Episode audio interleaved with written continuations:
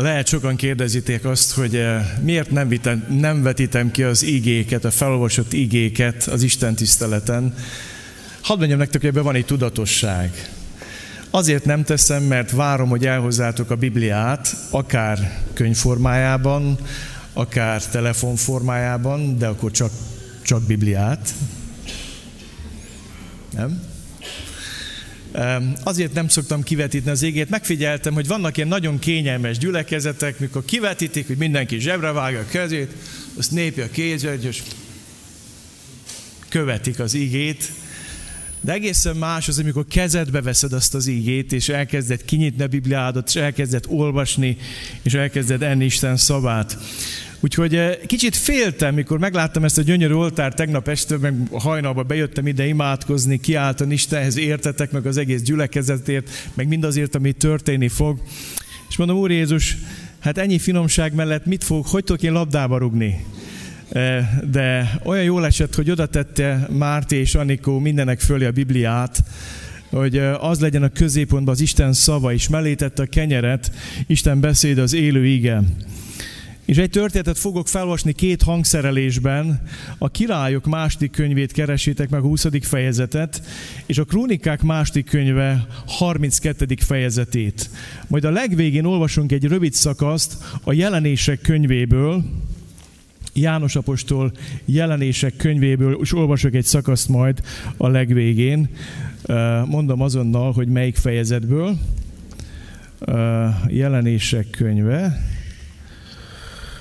hetedik részéből. Álljunk fel és úgy hallgassuk Isten égét. Ezékiás történeteinek a életéből, életéből egy történet szakaszt. A Királyok második könyve 20. rész. Királyok második könyve 20. rész. Abban az időben Ezékiás halálosan megbetegedett, Ézsás próféta Ámóc fia elment hozzá, és ezt mondta neki, így szól az Úr, rendelkez házadról, mert meghalsz, nem maradsz életben. Ezékiás erre a fal felé fordult, és így imádkozott az Úrhoz. Ó, Uram, ne feledkezz meg arról, hogy én hűségesen és tiszta szívvel jártam színed előtt, és azt tettem, amit jónak látsz. És Ezékiás keservesen sírt. Ézsás még a palota belső udvarát sem hagyta el, amikor így szólt hozzá az úr igéje. Menj vissza és mondd meg Ezékiásnak, népem fejedelmének. Így szól az úr ősatyádnak, Dávidnak Istene. Meghallgattam imádságodat, láttam, hogy könnyeztél, meggyógyítalak. Három nap múlva már fölkelhetsz az, ár, az ágyadból, és az úr házába mehetsz.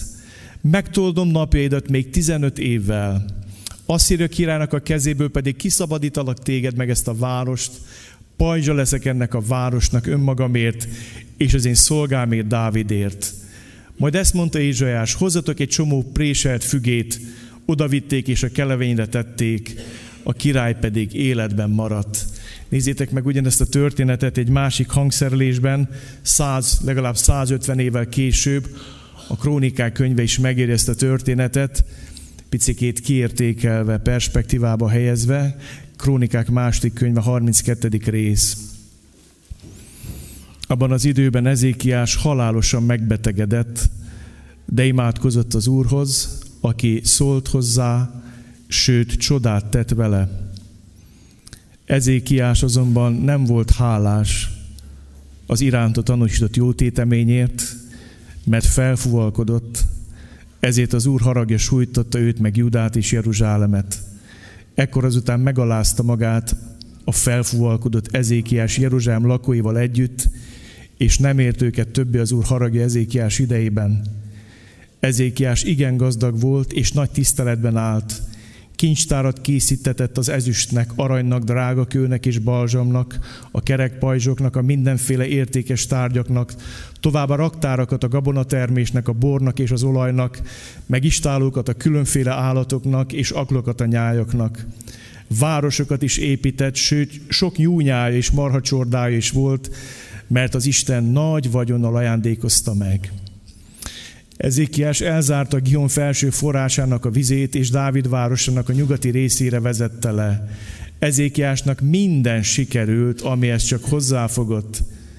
De amikor a babiloni vezető emberek elküldtek hozzá megbizotjaikat, hogy megkérdezzék, milyen csoda történt az országban, elhagyta az Isten, hogy próbára tegye, és kitudódjék, mi lakik a szívében.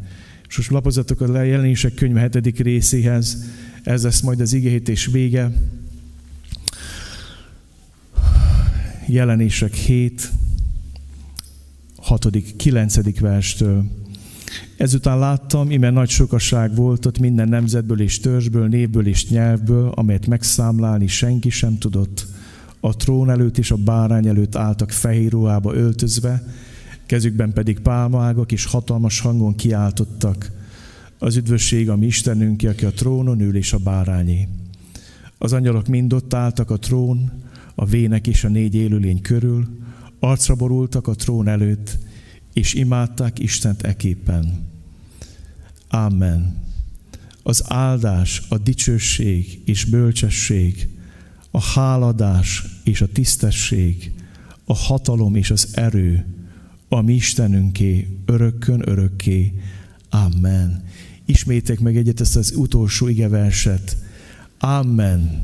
Az áldás, a dicsőség és a bölcsesség, a háladás és a tisztesség, a hatalom és az erő a mi Istenünké, örökkön örökké.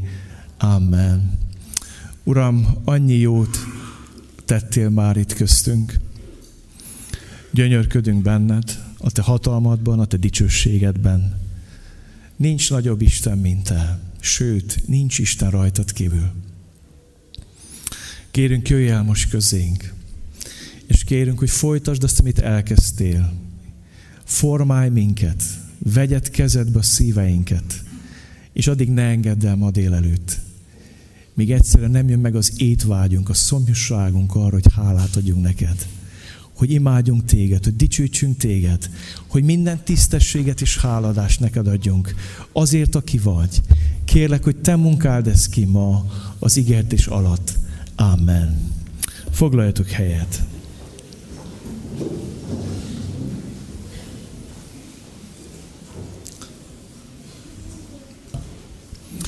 Ez a címe a mai igehirdetésnek. Háladás, életünk egyetlen Istenhez méltó válasza. Meggyőződésem, hogy az egyetlen Istenhez méltó válasza az életnek a háladás, a dicsőítés, az imádat, a hódolat. Erre lettünk teremtve. Ez az életünk igazi értelme. Isten dicsőség, ami létezésünk közege, Isten imádata és Isten hódolata, ami életünknek az értelme. És erről szeretnék szólni nektek egy király életéből, a háladás és annak hiánya egy király életében, akit Ezékiásnak hívnak. Ezékiás életét két könyv is följegyzi, az elsőt most nem hoztam ide, csak olvastam belőle, a királyok könyve. Az közvetlen az események után, alatt és közben íródik. Azt is mondhatnám, hogy olyan, mint a sajtóvízhang. Kicsit zajos, kicsit túloz, nem annyira objektív, mert mindent azonnal értékel, mint ma is a média vízhang, a sajtó vízhang. A királyok könyve pillanatképet, pillanatnyi keresztmetszetet ad Ezékiás életéről, és elolvastuk a gyógyulás történetét a király könyvéből. Van viszont egy másik könyv, ami legalább 150 évvel később íródott, a Krónikák könyve, ami egy kiértékelése, egy visszatekintés a királyok életére, többek között Ezékiás életére. A krónikák könyve perspektívába helyezi az eseményeket. Azt is mondhatnám nektek, hogy bátorításként íródott a fogságból hazatért zsidóságnak, hogy van múltunk, hogy vannak gyökereink, hogy nem a semmire kell építeni, bár itt romok és minden nyomorúság van, lásd Zakariás könyvét, de van egy múltunk, az Isten foglalkozott vennék, voltak királyaink, Istenfélő királyaink, vannak gyökereink, van mihez visszanyúlni. A tényeket nem önmagukban közlem, kiértékel őket. Azt is mondtam, hogy a királyok könyvéhez képest a krónikák könyve objektívabb, legtisztultabb egy 150 éves távlatból figyel az eseményeket, és perspektívában gondolkodik. És szeretném nektek elmondani, mind a kettőre szükség van. Szükség van az életednek a pillanatnyi kiértékelésére, de ne felejtsd el, hogy az életednek van egy távlatba való helyezése. Az életedet nem csak te értékeled, nem csak a korod értékeli, az életedet értékeli Isten. És ami megdöbbentőbb, az életünknek van egy olyan értékelésem, az örökkévalóság perspektívából történik. És volt egy gazdag ember a Bibliában, aki nagyon megvagyonosodott, és mikor nagyon megvagyonosodott, azt mondta, hogy már nincs hova tegyem a, a, a gabonát, a, a mustot, a, a felhamozott értékeket, és ahelyett, hogy hálát adott volna, nagyobb raktárakat épített. És azt mondta, hogy egy élek, lelkem sok jód van eltéve, most már nem kell dolgoznod, mert van mindened. És akkor azt mondja Jézus, hogy éjszaka, azt mondta Isten, bolond. Ha az éjjel számon kérik a lelkedet, ki lesz mindaz, amit gyűjtöttél. Ennek a gazdagnak az élete a mennyország perspektívából bolond volt. A földi perspektívából pedig azt mondták, hogy nagyon sikeres, mindenki erre vágyik. Ez a gazdasági álom, amit meg kéne valósítani. És a következők mentén fogok Ézékiás életéről szólni nektek. Négy dolgot szeretnék erről a királyról elmondani, négy fontos eseményt. Itt sokan felsoroltatok az életetekből dolgokat. Ezékiás királynak a királyok és a krónikák könyvében négy fontos életszakasza van leírva, amin igen-igen fontos a mai témánk szempontjából. Az első, hogy Ezékiás az Istentől jövő megújulás, ébredés embere volt Izraelben. Mindjárt látni fogjuk. A második, Ezékiás az Istentől kapott, vagy adott hatalmas szabadulás, szabadítás embere volt. A harmadik, Ezékiás az Istentől kapott csodálatos gyógyulás embere volt. A negyedik pedig, Ezékiás az Istentől kapott óriási gazdasági fellendülés embere volt, és szeretném most ezeket külön-külön kibontani, megosztani veletek. Nézzük meg az elsőt. Ezékiás az Istentől jövő megújulás, ébredés embere volt. Ezékiás egy borzalmas atyai örökséget cipelt, vagy hozott maga után. Tudnotok kell róla azt, hogy hogy eh, az édesapja Áház egy rettenetesen gonosz ember volt. Az, hogy Ezékiás életben az maga csoda volt. Áház egy olyan király volt, aki mindenestől elfordult Istentől, és olyannyira elfordult Istentől, hogy a bálvány áldozati oltárokon elégett a saját gyermekeit. Gyakorlatilag Ezékiás életét valószínűleg a nagypapája Zakariás mentette meg, ez nem az az Zakariás, akivel foglalkozik, egy másik valaki, mentette meg, mert az ő nagypapája egy próféta volt, és az ő édesanyja istenfélő ember volt, és valahogy, valahogy túlélte Zakariás a saját, e, e, ezékes a saját életét, kimentették az apjának a karmaiból. A, a, az Áház idején azt mondhatom, hogy az intézményes erőszakos bálványimádás kora volt. Áház egy olyan valaki volt, aki erőszakkal kötelezte Izrael népét a bálványimádásba és elment odáig, hogy mikor a bálványimádásban már tobzódott, a legvégén azt csinálta, hogy összetörte a Jeruzsálemi templomnak az oltárait, a szent kenyerek asztalát, mindazt, ami a templomban volt, ami Istenhez kötötte őket, ami Isten imádatban segítette őket, az összetörte, a végén behordta szeméttel, és beszögelte, bezárta a Jeruzsálemi templom ajtaját, hogy esélyesen legyen Izrael népének Istennel kommunikálni. Maradjanak csak a bálványok, maradjon csak a horizontális világ. Ki írtotta mindenestől a vertikalitást, az Isten imádott, az Istentől függést kiírtotta Áház Izraelből vagy Judából. Teljes horizontális élet. Franchise bálványimádási rendszert vezetett be Áház. Ez azt jelenti, hogy minden városban felállította végén a saját képmását, hogy azt imádják az emberek. Egy ilyen király volt Ezékesnek az édesapja, ezt az örökséget cipelte, ezt az örökséget kapta Ezékiás. De volt egy másik öröksége. Ezékiás anyukája profétának a lánya volt, aki Istenfélő volt, szerette az urat, és sokat beszélt neki Istenről. És azt mondta, kisfiam, az, hogy te élsz, az maga csoda. Az, hogy nem haltál bele apád hülyeségébe, az maga csoda. Apád lázadásába, bálványimád, az, hogy élsz, maga az életed ajándék. És akkor Ezékiás trónra lép, a következőket teszi. Bűnbánatot tart ezután a kor után az első dolog, amit tesz, kitakarítja a bálványokat. Kitakarítja a bálványokat Izraelből. lerombolja az áldozóhalmokat, az apjának az aranyáló képeit összetöri, még az érc kígyót is összetörte, mint a zsidók betegesen imádtak, a múltat idézve, nosztalgiázva. Beőrölte, bezúzta. A másik, amit csinál ezékes, hogy kinyitatja a templomot.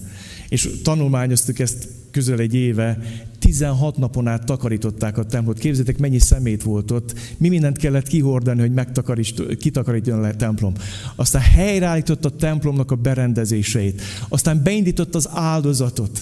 És elkezdtek újból áldozni, elkezdték Istent újból imádni. Egy fantasztikus ember volt Ezékiás Isten kezében, a megújulás embere, az ébredés embere, helyzetet kapott, amivel jól élt, és ma szeretném elmondani neked, hogy te is lehetsz a te korodnak a megújulás embere, az ébredés embere, egy istentelen társadalomban, egy istenelen lázadó társadalomban lehetsz az Isten embere. Mert nem csak időt kaptál az Istentől, hanem lehetőségeket. Ezékiás kapott életet, csoda volt, hogy élt, aztán kapott időt, és kapott lehetőséget. És jól élt a lehetőséggel. Nagyon beszédes az összefoglaló, amit ír róla a királykönyve. Ezékiás és az egész nép örvendezett, amiért Isten helyreállította azt a népe számára, és hogy ilyen hamar megtörtént a dolog. Miután kitalították a templomot, elkezdtek imádni az Istent, hódolni, újongni, arcra előtte, megtelt az Isten háza dicsőítéssel, imádattal, hangossá vált.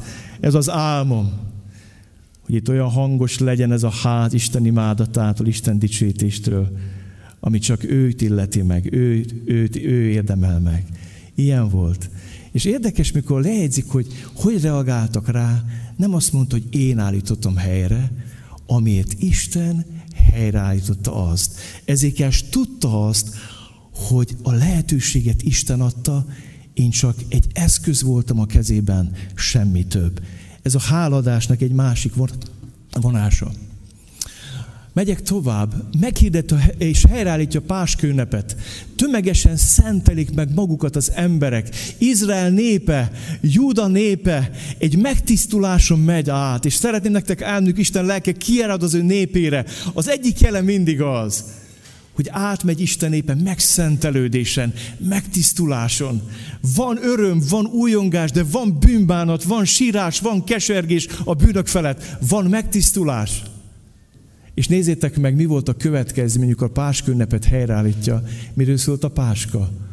A megöletett bárányról, aki miatt életben maradtunk és kiszabadultunk Egyiptomból. Azt is mondhatnám, hogy helyreállított az úrvacsorát annak a szentségét, a mélységét, a tisztaságát, mai szóval élve, keresztény fogalmakkal élve, helyreállított az úrvacsorát. És nézzétek meg, mit mond róla a Biblia. Nagy volt az öröm Jeruzsálemben, mert Salamonnak, Dávid fiának, Izrael királynak az ideje óta nem történt ez hasonló Jeruzsálemben. Azután fölálltak a papok és a léviták, megáldották a népet, és nézzétek, mit mond az ige. Szavuk meghallgatásra talált, mert imádságuk eljutott a mennybe. Drága kecskeméti gyülekezet, szeretném nektek elmondani, amikor Isten megtisztít minket, megszentel minket, amikor a bűn bűnné válik, amikor az úrvacsora szentsége a szentségé válik, akkor tudjátok, mi lesz? Szavunk meghallgatásra talál, és imádságunk eljut a mennybe. Amikor ezt helyreállította Ezékiás, ez történt. Elkezdte Isten meghallgatni az imájukat, azt mondja, ja, nem, nem az volt a rendkívül, hogy Isten nem hallgat meg. Bocsánat, hogy meghallgat, hanem az, hogy nem hallgat meg. Mikor egy gyülekezet él, mikor egy gyülekezetben a tisztaság, a szentség az, aminek Isten látni akarja, akkor nem azon fogunk csodálkozni, Isten meghallgat, hanem az, hogyha nem hallgat meg. Egy döbbentes következmény a megújulásnak. Megyek tovább, és szeretnék a másodikról szólni. Ezékiás az Isten által adott hatalmas szabadulás embere. Nézzük meg, hogy mit jelent ez. Amikor Istennel jársz, amikor az ő útjait követed, természet a dolgoknak az, hogy próbára kerül a hited. Péter Epelostól azt mondja, hogy a ti kipróbált hitetek, amely sokkal értékesebb a mullandó, de tűzben megpróbált aranynál. Szeretném azt elmondani neked, hogy amikor Isten útján jársz, amikor az ébredés embere vagy, amikor megülás embere vagy, akkor jelentkezni fognak a próbák. Az első próba, ami éri Ezékiást, az a külső próba, a külső támadás. Ezek után, a hűségesen véghez vitt dolgok után eljött Szanhérib, Asszíria királya, és betört Judába, ostrom alá vette az erődített városokat, és el akarta foglalni azokat. Amikor látta Ezékiás, hogy Szanhérib megérkezett, és Jeruzsálemet is meg akarja támadni, nem idézem, mert nem fért volna ki, akkor valami érdekes dolgot tett Ezékiás. Nagyon érdekes látni ezt a mai igében, hogy mi is történik. Szanhírib Asszíria királya támad, fenyegetőzik, és megtámadja a legérzékenyebb ponton Ezékiást, a hitét. Levelet küld, megáll a várfal alatt, kiabál. Nehogy azt higgyétek, hogy az Istenek megszabadít. Nem képes ő semmire. Nézzétek meg, az előző népek istenei, tettek ők valamit, mindenki az én kezembe került. És érdekes ellenmondásba kerül Sanhérib. Először azt mondja, hogy Isten nem képes semmire, utána tudjátok, mit mond? Maga a ti istenetek mondta, hogy jöjjek, és vegyem be ezt a várost. Érted? Hogy megsebzi a hitét a népnek. Próbálja elvenni a hitüket. És hadd mondjam nektek, amikor Isten népe nem Istenben bízik, nem beléveti hitét, ez a legveszélyesebb dolog. Éppen ezért nekünk nincs válaszunk Szanhérib számára. Egy hívembernek nincs mit beszélni az ellenséggel. Egy hívembernek nincs mit tanácskoznia, nincs mit válaszolni az ördögnek. Amikor sátán téged támad, azért, mert a megulás embere vagy, akkor nincs mit diskurálnod az ördöggel. Nincs tárgyalni valunk a sátánnal, az ellenséggel. Ezékiás nem áll szóba Szanhéribbel. Tudjátok, mi Ezékiás válasza? Ekkor Ezékiás király, meg Ézsás próféta, Ámóc fia imádkozott, és segítségét kiáltott az ég felé. Honnan jön a támadás? Oldalról. Hova néznek? Fölfele. Drága testvéreim, már két éve tanulgatjuk ezt, hogy mit jelent fölfele nézni, fölfele mutatni. Mit jelent az, hogy minden róla szóljon, minden rámutasson, minden ő dicsőítse. Mit jelent ez? Támadj őket Szanhérib, ők nem állnak szóba vele, hanem fölemelik a tekintetüket az ég felé, és elkezd a király és a profita együtt imádkozni, együtt kiáltani Istenhez. Gyertek, nézzük meg konkrétan az imát, hogy nézett ki ez az ima. Nézzétek meg, mit mond itt. Uram, Izrael Istene, aki a kérubokon trónoz, Egyedül te vagy a föld minden országának Istene. Te alkottad az eget és a földet, Uram. Fordulj hozzám figyelmesen, és hallgass meg. Uram, nyisd ki a szemedet, és láss. Uram, halld meg Szénahéri, Szanhéri beszédét, aki ide küldte ezt az embert, hogy gyalázza az élő Istent. Figyeld meg ezt az imádságot, hogyan kiált, Menjünk tovább az imában. Igaz, Uram, hogy Asszíria király elpusztították a pogány népeket és országaikat. Isteneiket tűzre vetették, mert azok nem is voltak istenek, hanem csak emberi kész csinálmányai, fa és kő. Ezért pusztíthatták el őket. De most te, Urunk, Istenünk, szabadíts meg bennünket az ő kezéből. Hadd tudja meg a föld minden országa, hogy te vagy az Úr, egyedül az Isten. Mi a célja az imának? Nem a saját szabadulása, hanem az, hadd tudja meg az egész világ, a föld pogányai tudják meg, hogy te vagy egyedül az élő Isten. Tudjátok, miben egyedül áll az Ezékiás? Nézzétek meg a többi király életét. Mások is fenyegették Jeruzsál.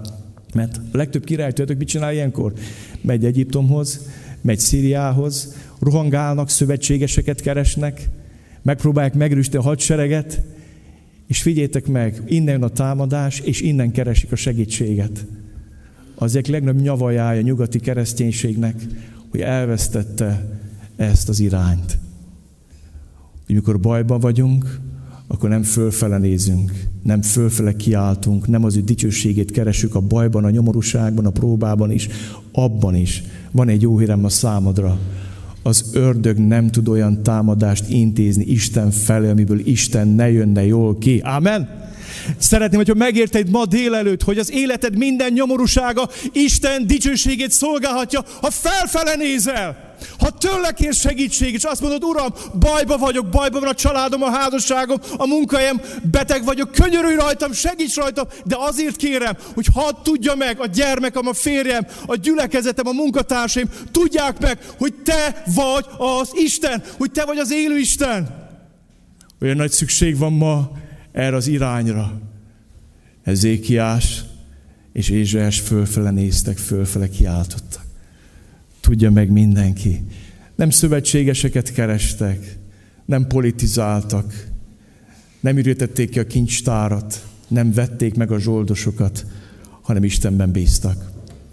És nézzétek meg Isten válaszát. Azon az éjszakán eljött az Urangyal, és levágott az asszír táborban 185 ezer embert, amikor reggel fölkeltek, mindenfelé holtestek hevertek. A szekuláris történelem is följegyzi ezt. Magyarázatként azt mondják, hogy pestis járvány ütött ki az asszír táborban, és elhullott a hadsereg nagy része, vagy fele legalább. De Ezékiás és Ézsás tudta, hogy ez nem a véletlen műve, ezt Isten tette. És nézzétek meg a környező népek válaszát. Mit kértek Istentől? Hadd tudják meg a népek, hogy te vagy az Isten. Azt olvasom a folytatásban. Sokan hoztak Jeruzsálembe ajándékot az Úrnak, és kincseket Ezékiásnak, Júda királyának, és ettől fogva nagy tekintélet minden nép előtt. Mert ott mindenki tudta, hogy nem volt kard, nem volt hadsereg, nem voltak zsoldosok, itt Isten tett csodát. Kedveseim, életünk minden nyomorúsága, minden betegsége, minden támadása arra van, hogy az ő neve megdicsőjön. Még egyszer mondom, az ördög nem tud olyan kívást intézni Isten elé, amiből ő ne jönne jó ki. Lásd a mai bizonyságokat. Isten dicsül meg minden nyomorúságban. Megyek tovább a harmadik pontra, mert rohan az idő. Ezékiás, az Istentől kapott csodálatos gyógyulás embere. Abban az időben Ezékiás halálosan megbetegedett. Ézsás prófét Ámújc elment hozzá, és ezt mondta neki, így szól az Úr, rendelkez házadról, mert meghalsz, nem maradsz életben. Ezékiás erre a fal felé fordult, és így imádkozott az Úrhoz. Ó, Uram, ne feledkezz meg arról, hogy én hűségesen és tiszta szívvel jártam színed előtt, és azt tettem, amit jónak látsz. És Ezékiás keservesen sírt. Általában két támadásnak van kitéve a hitünk, amikor kívülről támad az ellenség és ezért ebben jó vizsgázott. De van egy olyan érzékeny sebetőpont az életednek, amikor belülről támad. És az ébredésnek az embere, a megúlásnak az embere, és az Istentől kapott hatalmas szabadulás embere most egy nagyobb présbe kerül. Az ördög elkezdőd belülről támadni. Megtámadja a szervezetét, a testét. Halálos beteg lesz. Nagyon nehéz ez. Megfigyeltem azt, amikor Isten ébredést, megölást az emberek életében, előbb jönnek a külső próbák, aztán jönnek a belsők. Szembe kell nézni a saját tested törékenységével, gyengeségével, azzal, hogy hamu is por az életet, hogy pára is lehelet az élet. Tapasztalom a saját bőrömön is. És olyan jó oda bújni az Istenhez, és olyan jó, hogy van az a fal, ahhoz oda tudsz fordulni, és nem tudsz más csinálni, csak keservesen sírni, és azt mondod, hogy Uram, ha tied vagyok, akkor tied a betegségem is. Ha tied vagyok, akkor mindenestől a tied vagyok. Uram, ha te vagy az én pásztorom, én meg a te bárányod vagyok, akkor nem csak a bárány a tied, a félelme is a tied, a betegség is a tied, mindenem a tied. És hadd mondjam neked, hogyha ilyesmiken mész át most, hogy betegség kísért, vagy árnyalja be az életedet. Próbálkon vissza át. Várt események történtek az életedben. Isten nem azért engedte ezt meg neked, mert nem szeret. Ő nagyon szeret téged. Ő nagyon-nagyon szeret téged. De szükséged van arra a falra, hogy odafordulsz, és ráébredsz arra, hogy vannak az életben helyzetek, amikor csak te és csak Isten kettesbe kell legyetek. És ezt Isten szeretetből akar elvégezni, mert ameddig nem viszel ebbe a magányba téged, addig nem tud téged még nagyobb erővel használni. Úgy szeretnék ma a szívedre beszélni, hogyha úgy vagy itt, hogy próbálkon nehézségem meg szállt, váratlan események történtek az életedbe, fordulj az Istenhez, mint az ékiás. és mondd azt, Uram, csak Te, és csak én. Itt nem lehet mellé magyarázni, itt nem lehet futkorászni, nem lehet befolyásos embereket keresni. Nem látod, hogy rohangál, pedig király. Menjünk el, ez az az orvos, még orvos az, milyen orvos az, menjünk, rohanjunk, csináljuk, oldjuk meg. Nem. Istenhez fordul. Istenhez fordul. Nem akarok játszani, de mégis nézzük meg Ezékiás életét a számok tükrében. 25 éves korában kezdett el uralkodni, 29 évig uralkodott, ez egyenlő 54-el. Lehet, hogy ezek az éveket másként számolták. Elképzelhető, hogy ez ezek a számok többet jelentenek a mai év számításban, de most maradjunk a számok mellett, jó? Ha 54-ből kivonod a 15-öt, amit ráadásként kapott, ez azt jelenti, hogy 39 éves korában lett Ezékiás halálosan beteg. És akkor elkezdett keservesen sírni, és azt mondta, Uram, én eddig veled jártam, nem értelek téged, miért kell meghalnom 39 évesen? Akkor Isten azt mondja Ezékiásnak, hogy menj vissza és mondd meg neki, hogy meggyógyítom, és három nap múlva már mehet az Isten tiszteletre. Kihozlak téged a beteg ágyból, fölemelek téged, és kapsz még 15 évet. És ez a nagyon nehéz, tudjátok, hogy mi nem tudjuk, hogy mennyit kaptunk, ő tudta. Az az egy kérdés foglalkoztatott engem, hogyha te ilyen helyzetbe kerülni, és azt mond az Isten, hogy kapsz még 15 évet, az neked kevés lenne, vagy sok? 39 évesen, plusz 15. 54 évesen elmenni.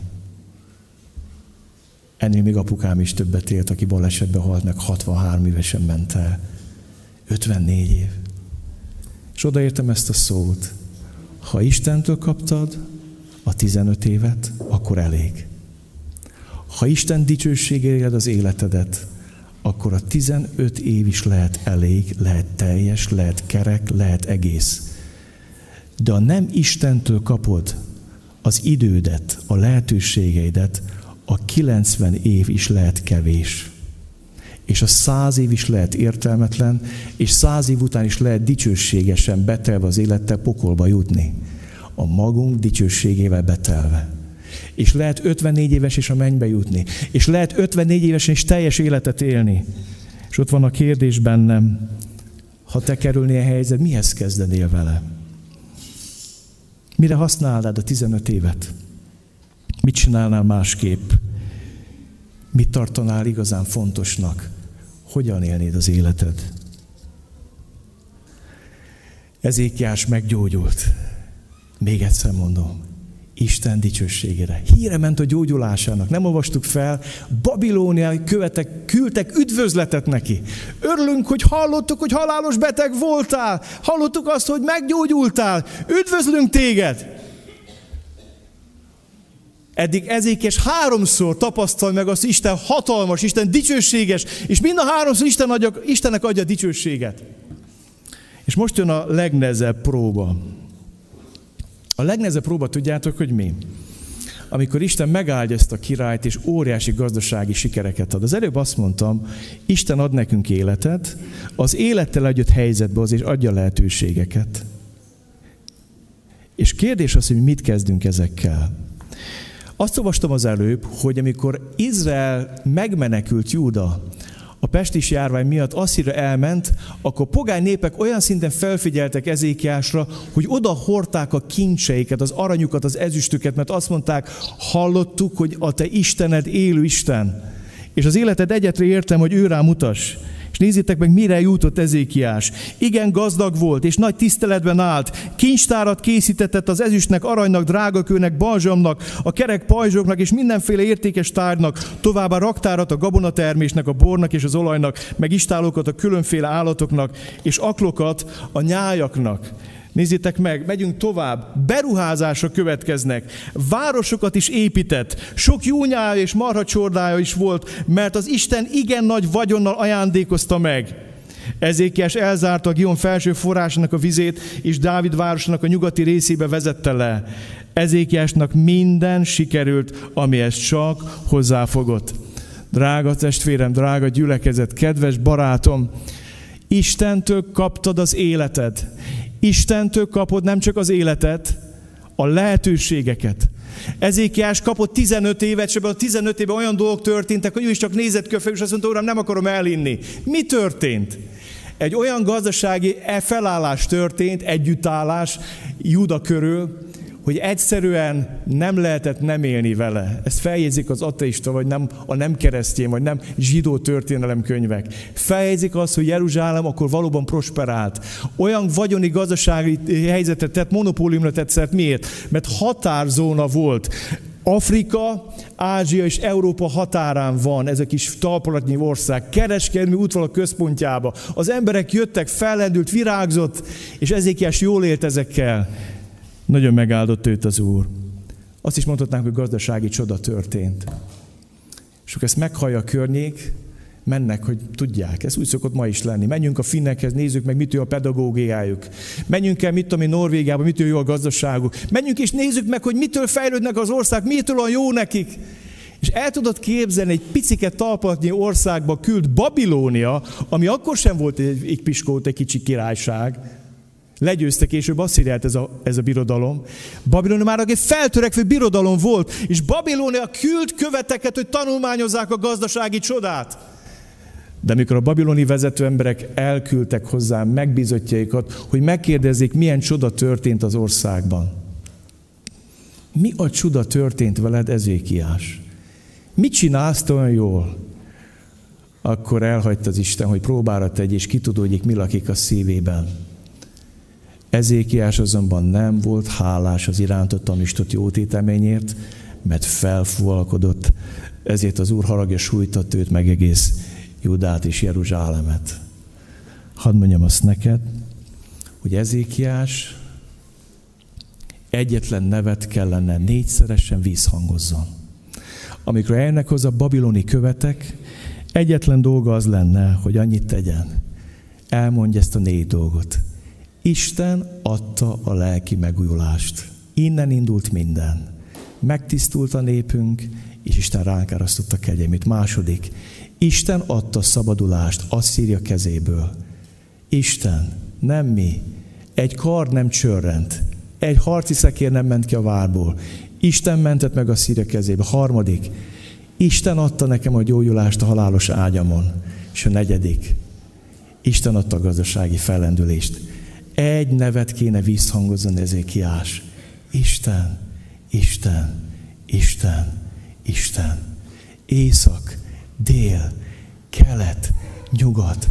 Isten, Isten, Isten, Isten. Ezért történik mindez Ezékiással, hogy bizonyságot tegyen róla. És ez a legkritikusabb pont. Mikor már túl vagy a megújuláson, az ébredésen, mikor már túl vagy a szabaduláson, mikor már túl vagy a gyógyuláson, mikor már jössz az anyag jólétbe, akkor kezd az ember szíve megkövéredni, meghájosodni, megnehezedni, és akkor kezdünk meghatódni magunktól. És azt kell mondjam nektek, hogy egy nagyon furcsa dolog van ebben az igében. Nézzük meg. Nagyon érdekes dologra figyeltem fel. Amikor eljönnek a babiloni követek Ezékiáshoz, nem dicsekszik, nem azt mondja, hogy én, én, én, én. Nem. Nem. Igazi prolkorekt keresztjén. Jól nevelt. Tudja, hogy ez túl csúnya. És te is nagyon jól tudod. Hát mi tudjuk azt, hogy nem jó dicsekedni, nem? Ugye nem? Ah, ne.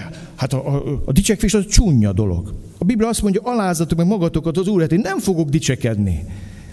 Mit csinál Ezékiás?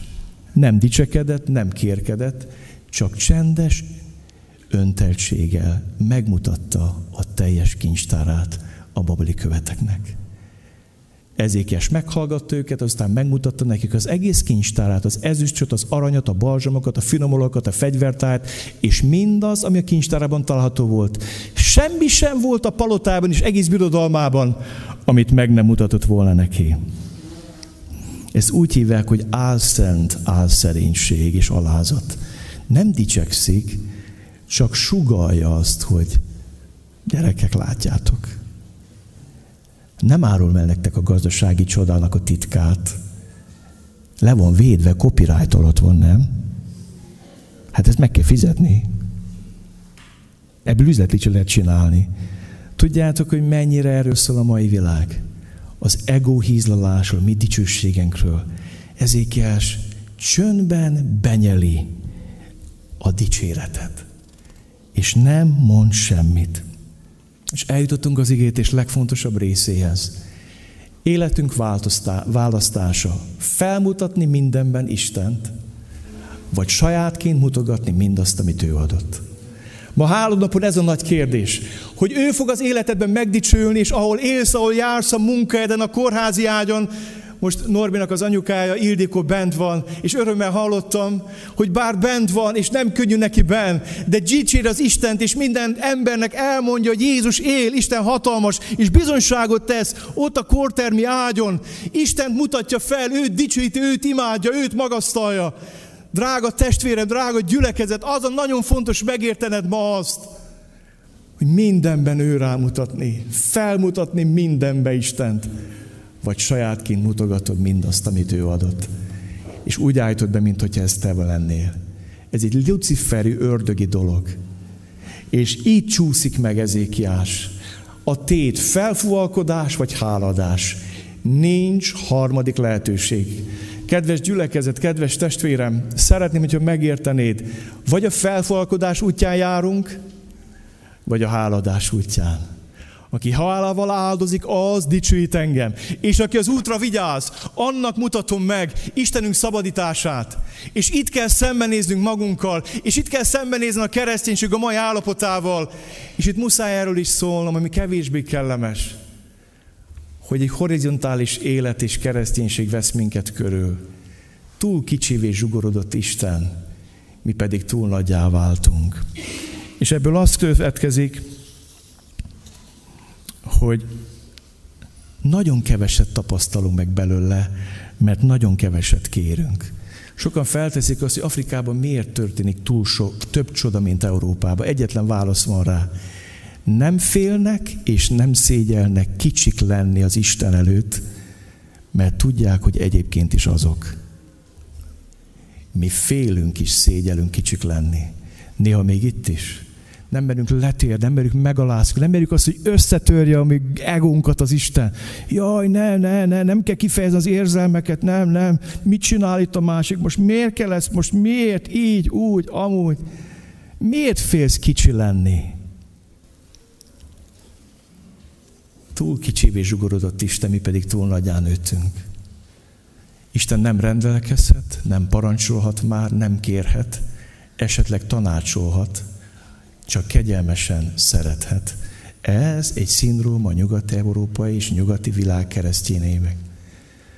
Az üldözött keresztények el tudják nektek mondani azt, hogy mit az Isten kér, Isten parancsol, mit engedelmeskedni, Isten mit az életünket adni érte hálából, mi pedig azt mondjuk, hogy Uram, maximum tanácsolhatsz. Nem kérhetsz, csak adhatsz. Úgy írtam ide magamnak, hogy az Isten büntibe tettük. Miten büntibe tenni? Beállítottuk őt a sarokba, és azt mondjuk, akkor jöhetsz onnan ki, mikor én megengedem neked. És akkor mondhatod meg nekem azt, hogy bűnben élek, amikor ezt neked megengedem. Majd akkor mondhatod meg, hogy miben változok, amikor ezt neked megengedem, amikor kiengedlek téged a büntiből. Azért kicsi a nyugati civilizáció Istene, mert odaállítottuk őt a sarokba. És csodálkozunk azon, hogy nem munkálkodik közöttünk nagy erőkkel, csak áldozat van, de nincs hála áldozat. Van úrvacsora, de nincs hála áldozat. Tudjátok, mit jelent ez? Hogy nagyon jó, Úram, de jó, örülök a kegyelemnek, halleluja, jöhet ezerre, mindenre, csak ne kér tőlem semmit. Hogy állsz az adakodással? Van hála áldozatod? Örömből és jó kedvet teszed? Nemrég olvastam egy történetet, nagyon megrendítő volt arról szólt, hogy valaki keresztény munkadója volt, azt mondta, azt kérem tőled, hogy a fizetésemnek csak a 90%-át add ide, és a 10%-at egyből útad az Isten országára, és megmondta, hogy hova, mert nem akarok hozzá érni ahhoz, ami az Istené. Nem akarok hozzányúlni azért, ami az övé. Nem akarok hozzányúlni. Az elejét, a legdrágábbat, a legjobbat, a legelsőt adom az Istennek. Nem úgy, hogy ja, ha maradt volna, neked is adtam, Uram, de hát látod, hogy nem maradt. Hol van az áldozat mellett a hála áldozat. Mennyire értetted meg az úrvacsora lényegét? Mennyire? Jetlag kereszténység. Tudjátok, mit jelent ez? Nemrég mondta egy testvérem, hogy ő csak észak-dél irányba repült át a földet, és azt mondja, ebben az a jó, hogy nincs jetlag. Mert nincs időzóna eltolódás. Repülhetsz akár mennyit. A déli sarok, az észi sarok, ugyanaz az óra lesz. Na csak, hogy van egy probléma. Amikor keresztbe repülöd a földet, és nem hosszába, akkor az történik, hogy időeltolódás van, és mai napig szenvedik tőle. Mert horizontálisan mozog az ember. És tudod, ilyen összezavarodik, nem tud aludni, mindenféle, mindig megérdek éjjel egykor, meg kettőkor lejövök ide, magasztolom az urat, egy-két-három órát itt töltök, akkor felmegyek, akkor visszaalszok, megborul minden. Mit jelent a jetlag kereszténység, hogy elveszítettük a függőleges szálat? Eltöröltük a kereszt függőleges szálát, és hozzátoltuk a vízszintes szálához, úgyhogy egy végtelített ego lett belőlünk. És ez a nyomorúsága a mai kereszténységnek. Végtelenített ego. Hiányzik a függőleges szála. Úgy okozunk Istennek fájdalmat, hogy észre sem vesszük. Revi Zekarája mondta azt, mikor kisfiú volt, hindu családban nőtt fel, az anyuká elkezdett járni keresztény gyülekezetbe, és elvitték őt is kis gyülekezet révén karácsonyra készültek, nem volt, aki a gyerekeknek eljátsza József, és mondták, hogy de jó, hogy jött egy fiú, Zakariás, de jó, te fogod játszani József szerepét. Azt mondta, azt tudom ki az a József, nem hogy Jézus. Nem baj, te csak gyere, majd mi mondjuk, hogy mit csinálj. Nem kell csinálnod semmit, mi beszélünk, te csak állj be. És elmondja Zechariah azt, hogy elmentek az Isten tisztelte vasárnap délőtt gyakorolni Jézus születése jelenetet és látta, hogy van egy asztal, és van egy tányér chips az asztalon. Oda ment, elkezdte hamar enni, megtömte a két zsebét, elkezdte gyerekeket kínálgatni.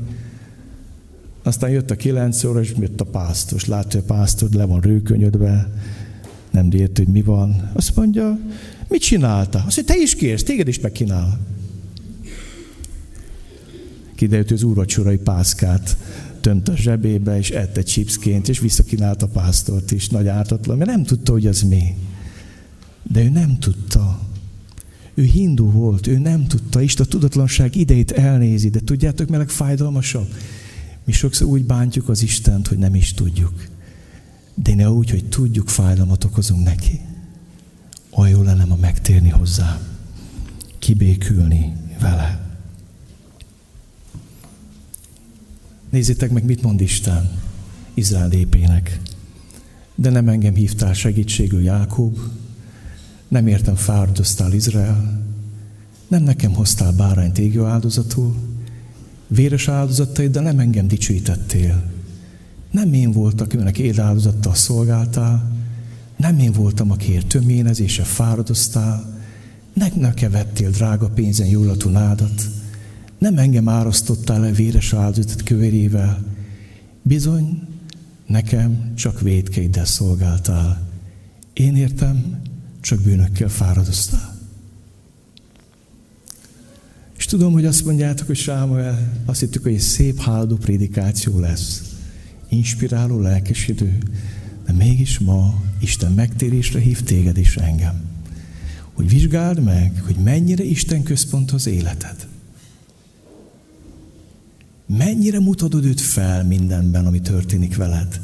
Egészségedben, betegségedben, gyógyulásodban, sikeredben, anyagjólétedben, szabadulásodban. Miről szól az életünk? Kiről szól? Kit dicsőít az életünk? Egyetlen megoldás. Egyetlen megoldás.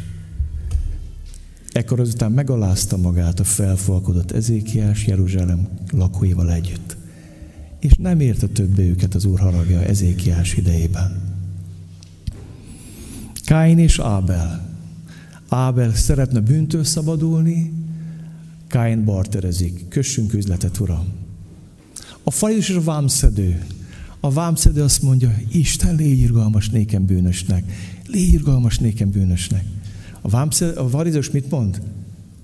Légy hálás, hogy ilyen jó fickód van, nem uram? Uram, hálát adok neked, hogy nem vagyok ilyen, meg olyan, meg amolyan. Mikor fajzus még a háladást is arra használja, hogy magát fényezze, hogy magát dicsőítse. Amikor még a hálaadás is arról szól, hogy megmutassam, hogy ki vagyok. És mikor a háladás arról szól, hogy Uram, légy hálás, hogy ilyen klassz csávó vagyok én. Hát nem akárki vagyok én, légy hálás nekem, Uram. Igazán jó, nem? Ez nem háladás.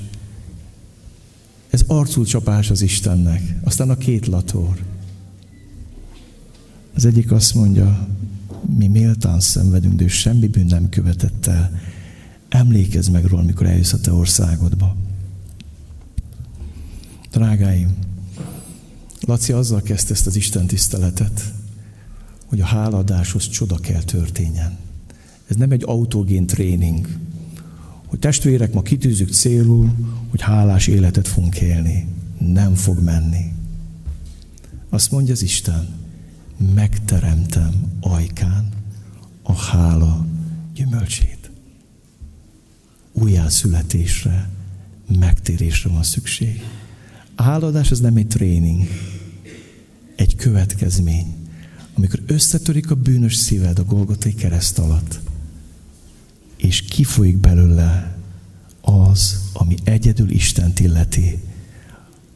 Azzal kezdtük, háladás, egyetlen méltó, Istenhez méltó válasz az életünknek. Egyetlen Istenhez méltó válasza az életünknek. Megkérem a dicsőítő csapatot, hogy jöjjön és énekeljük ezt az éneket, hogy Jézusom, áldozatodra gondolok. Te meghaltál értem a Golgotán. Te mindig vársz, hátat soha nem fordítanál. Most újra itt vagyok most újra itt vagyok. Gyertek, álljunk fel az egész gyülekezet. Az a folytatódik az ének, hogy drága véred értem folyt ott fenn a keresztfán. Alázattal térdre hullok kegyelmed láttán. És újra hálás szívvel mondom azt, hogy köszönöm. Gyertek énekeljük ezt az éneket. És Isten beszélt veled és felismerted magadat ezékiásban, vagy vágysz arra, hogy olyan legyen, mint amilyen akkor volt, mikor Isten szerinti volt az élete. Vagy vágysz arra, hogy felismerted magad a felfolkodottságában, és szeretnél visszatérni arra a talajra, ami ő állt. Akkor gyere és térdelj le. És mondd azt, köszönöm Uram, köszönöm Uram, köszönöm Uram. Ne szégyeld, törjön össze a szíved, a kevésséged, a felfolkodottságot. Gyere, Gyere előre és térdelj le. Gyere, nem számít, hogy karzaton vagy lent vagy. Gyertek, imádjuk az Istent. Magasztaljuk őt. És mondjuk azt, Uram, szeretnék hálás életet élni. Szeretnék mindenben rád mutatni. Szeretném azt visszhangozni mindennel, minden sejtemmel. Isten, Isten, Isten, Isten, Jézus, Jézus, Jézus, Jézus meghajol majd mindentért előtt, a mennyország egész menny előtte hódolt. A mártirok, a vértanúk ott térdeltek a bárány előtt, és azt olvastam a jelenések könyvébe, hogy levették a koronájukat, és elkezdték imádni Istent, és azt mondták, méltó vagy. Tied legy az erő, a tisztesség, a dicséret, a hódolat, a háladás. Tied, csak tied. Énekeljük és gyertek!